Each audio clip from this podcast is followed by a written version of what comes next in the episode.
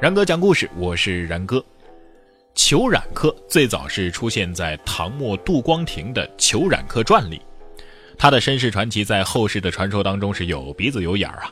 据说他是风尘三侠之一，本名叫做张仲坚，而实际上所谓的裘冉客啥意思啊？就是赤染如裘的大胡子大叔的意思。说到底呀。只是传奇小说当中的人物名而已。除了因为和红拂女张初晨认为兄妹，知道他姓张之外，别的背景已经是无从考证了。据说呀，他原是扬州首富张继陵之子。出生的时候呢，他的父亲嫌他太丑了，欲把他杀了。哎，获救之后呢，他师从于昆仑奴。一成之后，正值隋朝末年，天下大乱，豪强并起。而这位裘冉克是有着济世之志的，欲起兵以图天下，奔波图谋的路上，在一家旅店内与逃亡当中的洪福和李靖邂逅了。这个李靖啊，也久有凌云之志，自认为是满腹韬略，想出仕为官，为朝廷效力。于是有这么一日，李靖来拜见杨素。这个杨素啊。是隋炀帝杨广巡幸江都，也就是扬州的时候，任命其镇守长安的司空。杨素素来是骄纵贪婪，权倾朝野，自命不凡。趁这皇帝不在啊，总揽朝政，目中无人，正经事是一件都听不进去。除了美女和珍宝，是没什么东西能够让他提起精神来了。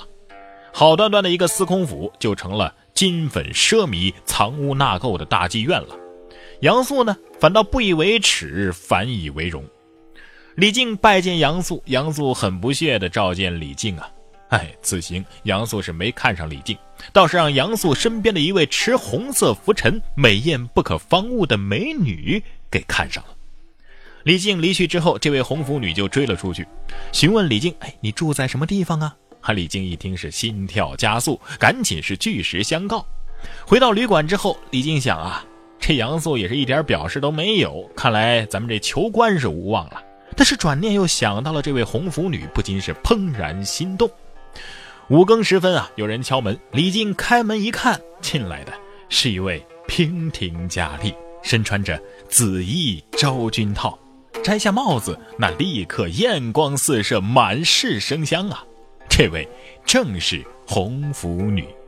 红拂女看着瞠目结舌、站在一边傻了一样的李靖，嫣然一笑：“我侍奉杨司空几年了，见过来来往往的各色才俊人士，没有一个比得上你的。丝罗必须纠缠着乔木才能够生存，我一个大美女要配你这样的俊杰才有前途啊！今生今世，我永不反悔。”李靖一听这话，那是喜不自胜啊！问红拂女姓什么？答道姓张，排行老大。不过家里啊已经没有人了。李靖听到这儿一想，哎，意思是以后不用侍奉丈母娘啊。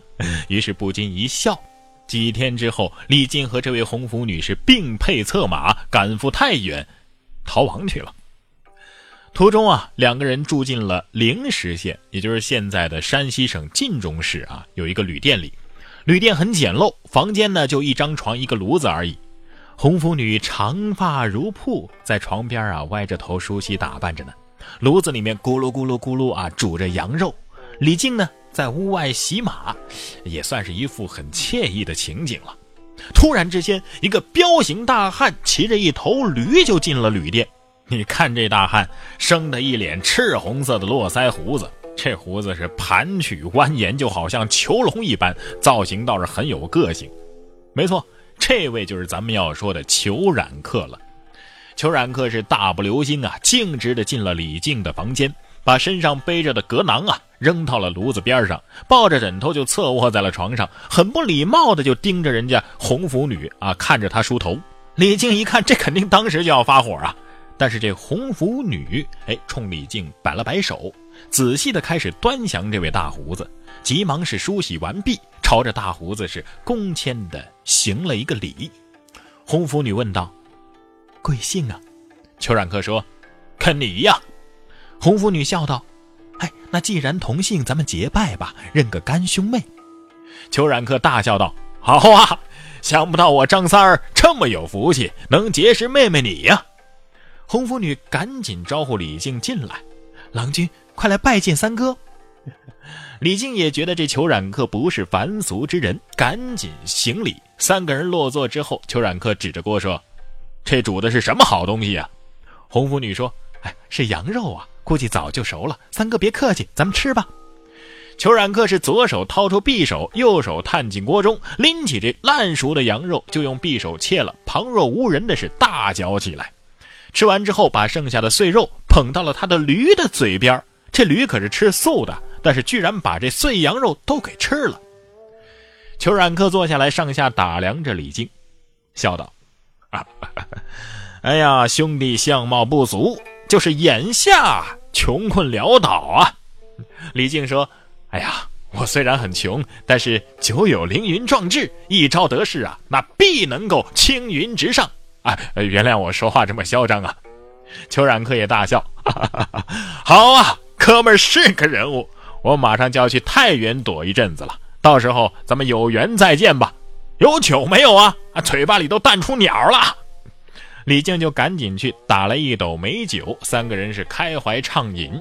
酒过三巡，裘冉克说道。哎呦，忘了我这儿还有下酒菜了。哎，也不知道你俩是敢吃不敢吃啊？什么东西还能不敢吃啊？说罢，打开皮囊，里面是一颗人头和心肝但是李靖和红拂女倒不觉得意外。于是这裘冉克切碎了心肝三个人是一块吃了下酒，都面不改色。裘冉克说：“嘿。”这家伙是一个心肝脾肺肾都坏透了的混蛋，我追了他十年了，才把他给杀了。这下心里边舒坦多了。边说呀，是边咯吱咯吱的吃着心肝啊，很是畅快的样子。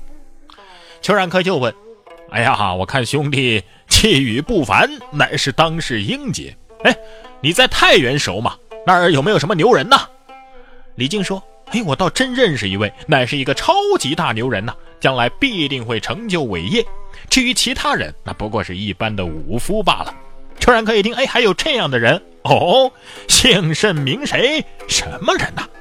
李靖说：“哦，他叫李世民，是太原留守唐国公的儿子。”邱冉克说：“这家伙多大了？”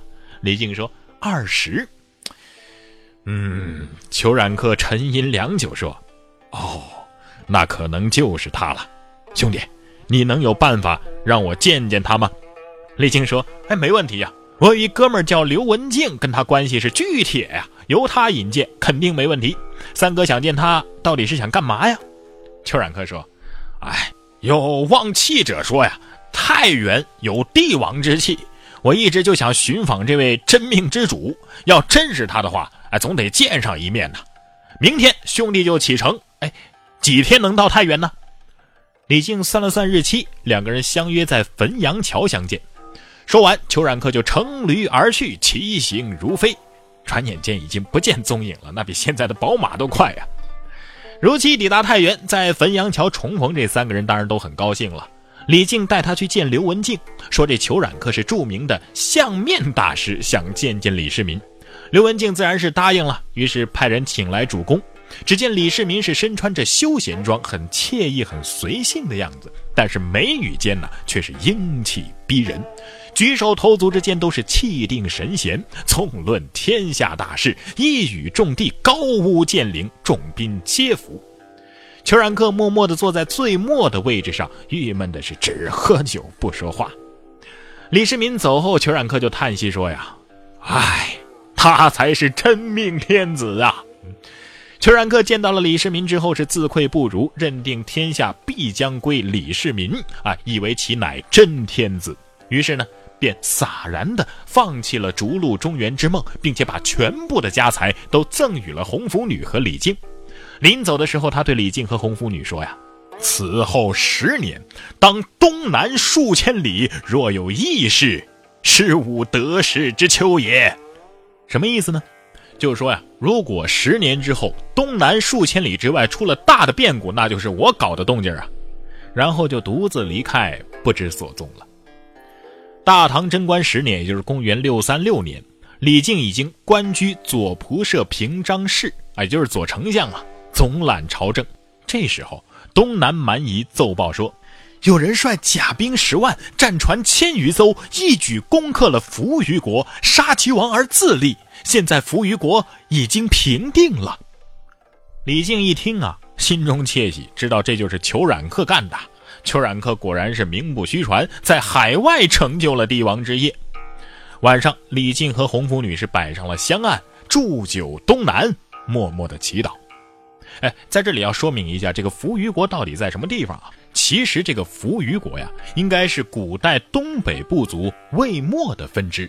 扶余国后来呢，又发展成为以下四个国家，分为北扶余、东扶余、足本扶余，也就是高句丽和南扶余，也就是百济。这个高句丽和百济的王室呢，都是来自于扶余的。扶余人聚居在现如今的吉林、黑龙江等地区。扶余之地是谷物丰盛、农业发达呀。扶余国从公元前二世纪立国到公元四九四年，东扶余国被高句丽灭国啊，也有说是萧慎族系的兀吉所灭的。总之，历时约为八百年。所以说，本故事当中说这个扶余国在东南方向数千里，那肯定是错的，应该是东北方向才对。也有人说，这个裘冉克本来就是高句丽的皇室，只不过呢是回高句丽成为帝王而已。但是这些说辞啊。应该都是其家人不可得，后人似乎是为了补偿他而杜撰出的这些帝王功业。